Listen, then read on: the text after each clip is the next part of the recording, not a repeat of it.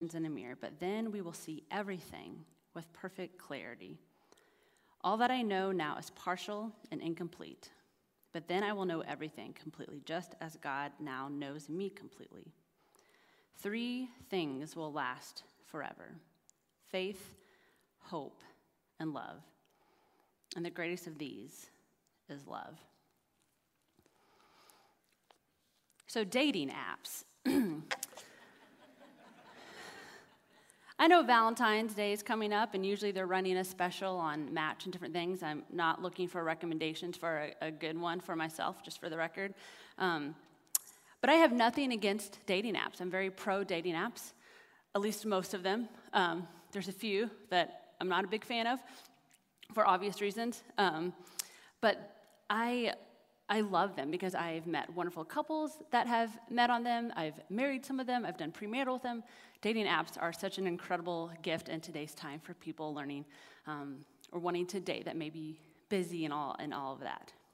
But I was on Match a very short stint last week. No, just kidding. Um, about 11 years ago, I want to say.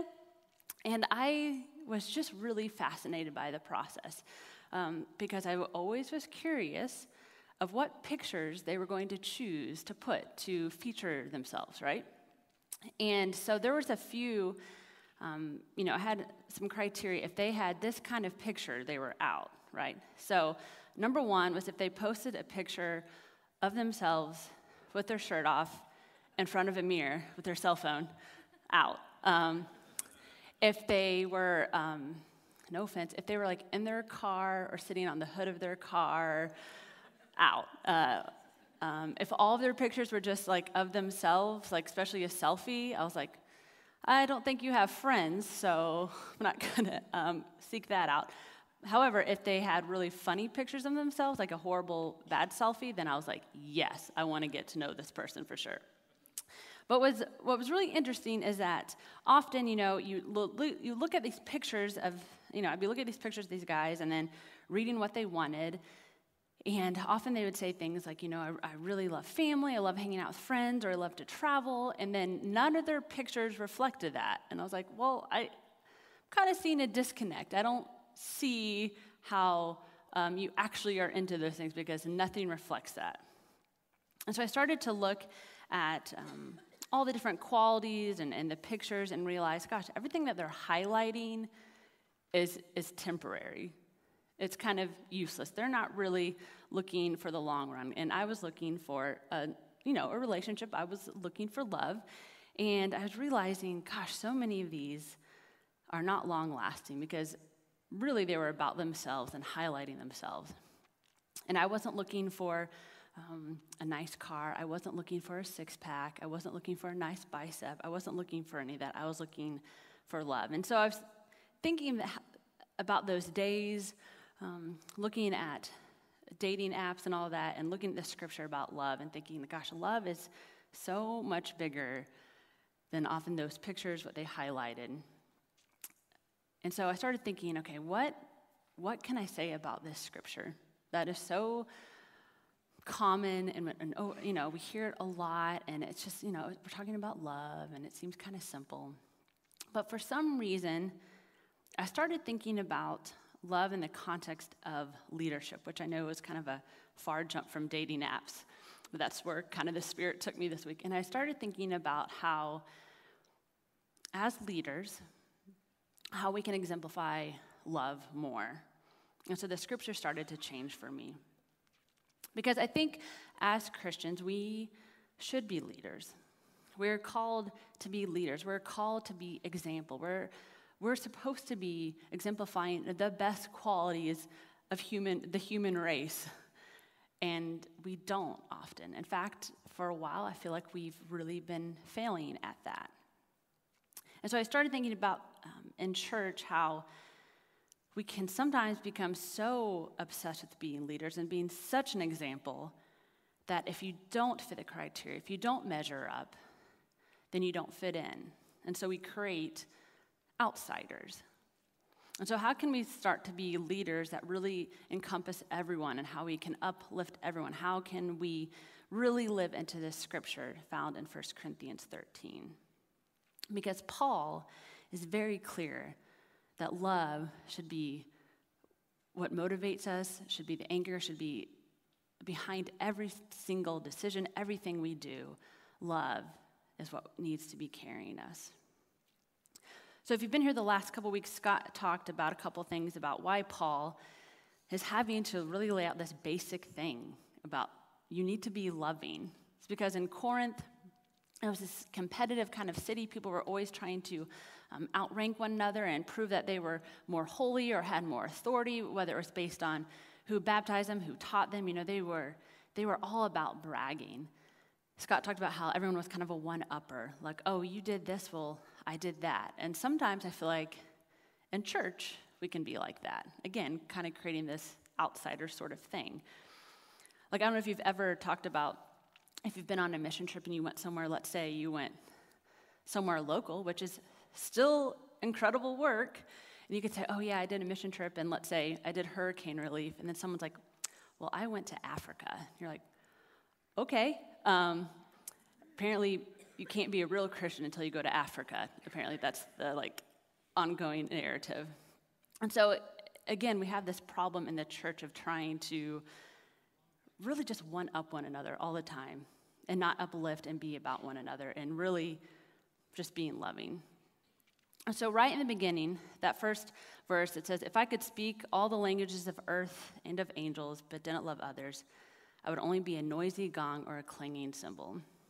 So, I think Paul, right here, Paul's talking, okay, being able to, to speak in tongues and have prophecy and all this stuff, that's, that was such a respected gift. So, in today's terms, if you were very well versed, well articulated, a great public speaker, maybe you spoke, maybe you speak multiple languages, all of that, you would be really looked upon with high respect, right? We really look at those people like, oh my gosh, they, they really got it. And Paul says, that's great, but that's, that's nothing. It's really not. You can do all those things, but if you don't have love, if you don't have passion, belief, but most importantly, love, then it's really nothing. And the gift of prophecy was something that was um, in Old Testament, those people weren't, you know, the most favored, but to be able to be a prophet was really incredible because you could see things that no one else could. God was giving you something that no one else had. You could look at a situation, you could look beyond, you could look years ahead and, and, and know how things were going to play out. And you've probably been around someone like that before that it's just a visionary, really. They can look at a problem and figure it out. They know the game plan. They're, maybe if they're leading a company or whatever, they can see what's going to happen in five years or 10 years, and they know exactly what kind of metrics, they know exactly what goals they need to set. It's a really incredible gift. And, and Paul is saying, that's great. But if you do that and don't have love, it's nothing. And we know what it's like to meet someone that is has those gifts, but if they're corrupt, rude, have a temper, take credit for what isn't theirs? Who cares? Who cares if they have a Harvard business degree or a Rhodes Scholar or started Google? I know for me personally, I don't want to follow someone that it hasn't love, doesn't have love behind them. To make it a little bit more relatable, he talks about this will be an, a noisy gong. And so I thought, what is the most annoying instrument in the world? So just imagine your third grader or fourth grader learning to play the recorder, okay? That's how bad it is when we do things without love. It's just that horrible, horrible sound. So we really are fighting for our lives, people, okay? But I started thinking again, okay, so we know we got to have love. It's got to carry everything we do. But how do I do that? That seems silly to bring into the workplace. Like, all right, everyone, I'm to be loving in the workplace now. People be like, cool, that's to really help our profits. That's fun. It's about how can you bring love into accounting or sales or construction and all of that. Well, I want to keep reading. So, love is patient. As a leader, in whatever capacity you, you lead, how are you patient with those you work for, that work for you, that live in your house, that are in the grocery line in front of you, in the car in front of you? How are you living into love by trying to be patient in all you do? When a project is late, when there's a mistake, when your kid is trying to put on their shoes and socks by themselves, when someone is taking way too long in line, are you going to use that time to say, you know what? Let me tell you about how high my GPA was in college. Like, no one, no one cares about that. That's not your time to brag. It's not your time to show about how great you are and to make sure they know that they're below you. That time is to be patient with them because love is patient. Love is kind. Do you have any idea how many people I would simply follow if they were just kind to me? Which I was thinking about that, which makes me a prime candidate to fall into a cult, I'm pretty sure. because those people can be very kind and very charming at the beginning. I'm like, oh, you're nice. Okay, great. I'll do whatever you're gonna, you're asking me to. But think about it. We know you've had relationships with people that maybe they, or maybe you've worked with people that, you know, weren't the smartest, weren't the best that they did, and all that. But they were kind, they treated you respect, and, and you thought, I, I can follow you. I can do what you ask because you treat me with such kindness. I think there is so much power in kindness. It's so much better than the fancy degree on the wall and all of that. And I think as leaders, we need to rise to the occasion and be compassionate and kind and caring and loving because I think the world needs more people like that. Let's move on. In my version, it says, Love is not jealous or boastful or proud. In some, it says, Love does not envy, does not boast, it is not proud. Is anyone watching The Bachelor right now? So, Scott and I occasionally will dabble in watching The Bachelor. So, we're watching it right now. And oh my gosh, these girls are so exhausting, but they're amazing. We can't stop watching. And there's this one particular girl, Demi, who's, if you're watching it, oh my gosh, the producers and what they're writing for her to say, because, you know, it's all fake. Um, but it's incredible. But what just makes Scott and I laugh so hard is when the girls say something like, well, it's just really hard to see the guy that you're dating with someone else. I'm like, that's the show. Like, did you not know what you were signing up for? Like, yeah, he's gonna date 20 girls at one time. Um, and they get so envious and so jealous when one comes from a date and they're talking about how great their date was, and the others get so mad. I'm like, oh my gosh, like, this is the show. But it just kind of shows when you get envious and jealous and all that, how toxic it truly is. And it really can hinder your ability to love. And I love, um, last week Scott mentioned um, in the verses that he was talking about how, as Christians, as a body of Christ, we need to rejoice with those who rejoice and mourn with those who mourn. And I thought, yeah, we do. Uh, as leaders, as people, as a body of Christ, we, didn't, we don't need to grow envious or jealous when someone gets something great, when they excel. And I felt really convicted because I have felt very envious, very jealous in my life and maybe you have too. Like when someone gets promoted or gets a raise and you didn't, that's hard, especially when you've worked really, really hard. Or when someone gets engaged and you're still waiting for that ring. Or when someone gets pregnant and you aren't. It's really, really hard to be loving to people when you feel like, gosh, that should have been me. It's really hard. But I think if you're a good leader, going back to we should rejoice with those who rejoice and mourn, you should uplift and encourage people and celebrate people. And that is very difficult. That's a big ask. I know that. But I, one thing that I've really loved hearing from people that have really um, kind of excelled, that they say, you know, my goal is to train someone so they can replace me. I'm like, wow, that's like a lot of security. like, I want to not teach people how to do my job, so I have job security. But what kind of a leader am I really if I'm being kind of so envious, so insecure that I don't want to give them my time through love by being patient and kind and really investing in them. And I really love that a leader doesn't boast or isn't proud. Good golly, sign me up again to follow someone like that who isn't um, always talking about themselves. But what's even better, what I really, really respect, is when someone is very upfront about their fail- failures, difficulties, or shortcomings. So I wanted to share a story about um, a guy I know. He's actually a church member. And his story fascinates me because um, he would probably say that he's a redneck. Um, he's like, you know, I was in East Texas and I grew up in the boonies and stuff. And he is very, very successful. But he's very open. He's like, oh, I, I barely graduated high school. Like, I barely graduated high school. And so he uh, kind of snuck into college, I guess, because, again, barely graduated high school. And apparently, uh, he, had to take uh, the remedial classes, like really low tier. I guess there was like levels of them, and he's like, I was on like the worst level of them. And so he was in college for three semesters, and he took 12 hours every semester. There were a lot of remedial classes, and then a couple criminal justice classes because he wants he wanted to be a cop.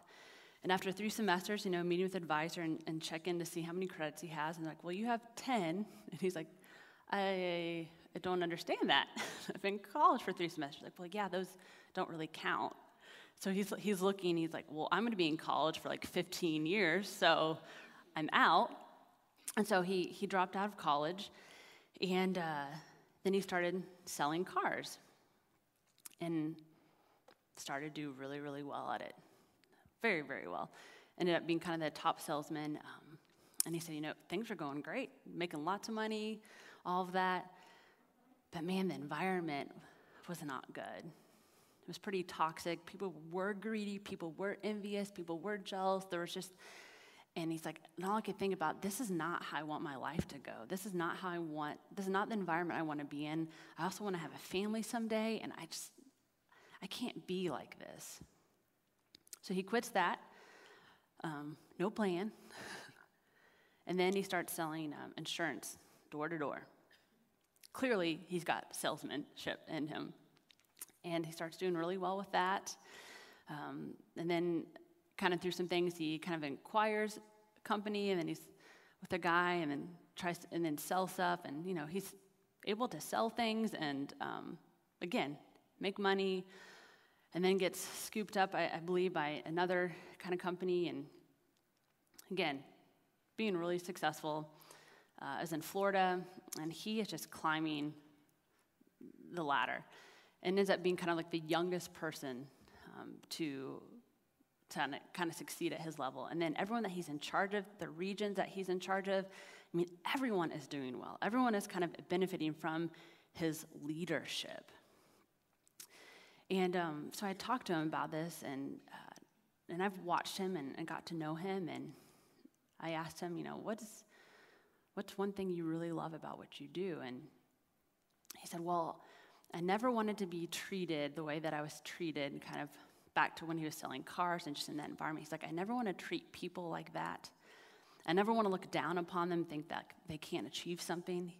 Um, one thing he said, you know, I had a hard time coming to grips with my learning differences. He was like, I was dyslex- had dyslexia and ADD and just, you know, struggled in school. But he's like, I love looking at people and saying, You've got what it takes. You've got what it takes. Um, he, and he talked about how he's bought a lot of suits for people because he's like, You need a suit. And he talked about, you know, that can be like the one thing that kind of keeps someone from really like getting to that success because they just don't have the right thing to wear.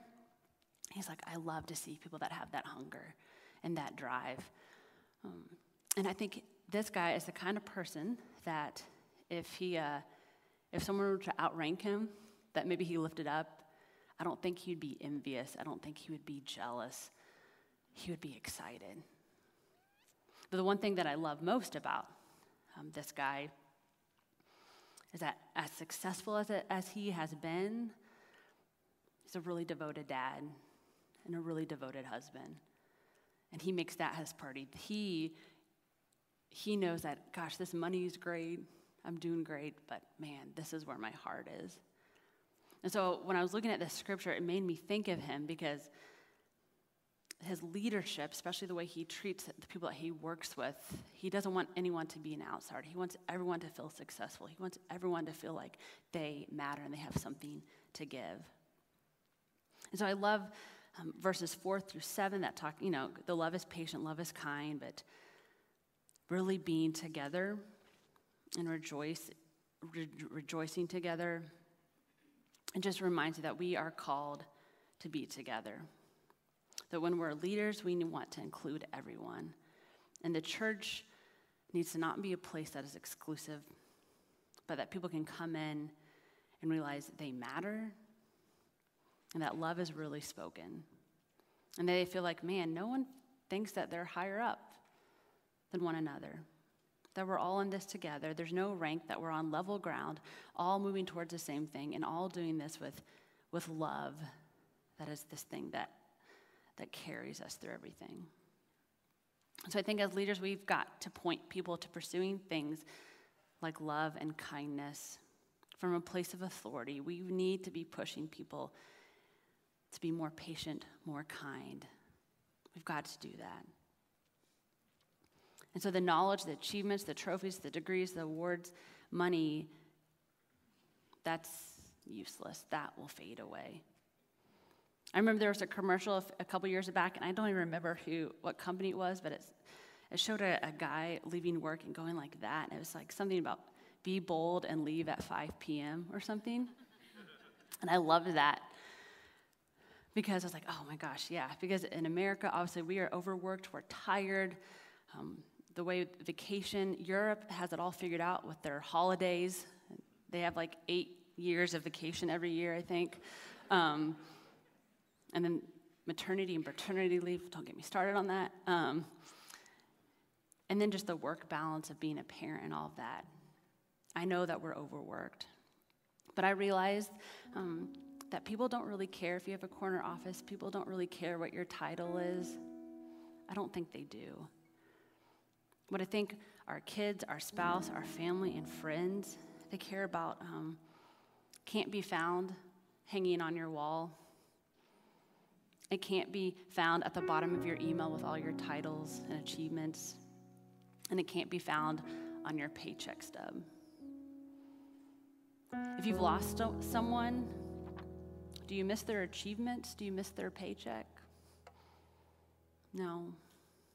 You miss them. You miss time with them. You miss everything about them. So, can you imagine if we started teaching this to younger generations to pursue things like love, to make sure that is a foundation of what they're doing? I think everyone needs to be investing in someone. I don't care um, if you don't have kids, but we all know someone that's probably five years younger, or 10, or 15, whatever. We need to be investing and asking better questions like Who is your community? Do you have someone to call when you're in an emergency? Have you helped someone out lately? Have you given your time to someone who needed it? Do you have good self care practices? How are you saying no to things that are really just self promoting? These are the kinds of challenges we need to give to those younger than we are. Not what's your game plan to make partner? How are you going to get promotion? How are you going to get the raise? And it's incredibly hard to do that in Dallas, the most competitive, materialistic kind of city I've ever lived in.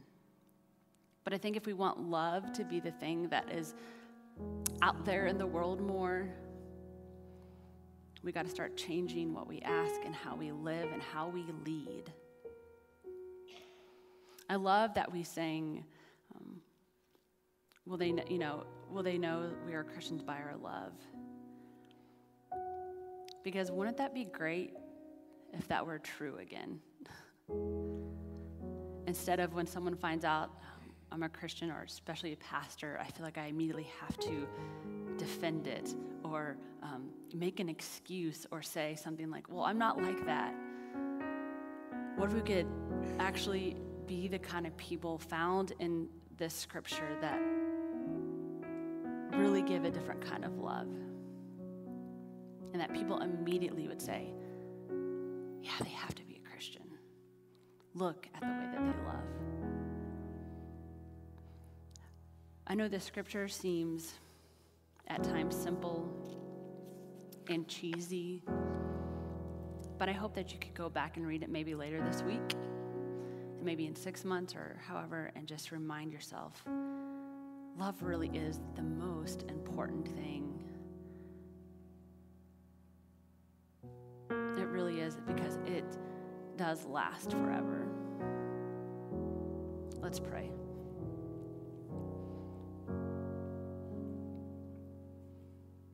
God, your scripture talks about how you first loved us and that you are love. And we really do need a good example. We do need something foundational to go back to, to revisit, because we have sometimes made love very complicated, very messy, and made it look like something that really is not love. I pray that we could be kind and patient, and that we would not be envious or boastful or proud. And that we could also realize that so much of what we cling to, that we hold tightly in our fists, is really not that important. Help us be good examples. Help us be good leaders. Help us to love one another in a truly trans- transformational and incredible way that leaves people saying, oh, they must be a Christian. They must be a Christian. Mold us, make us better, and lead us.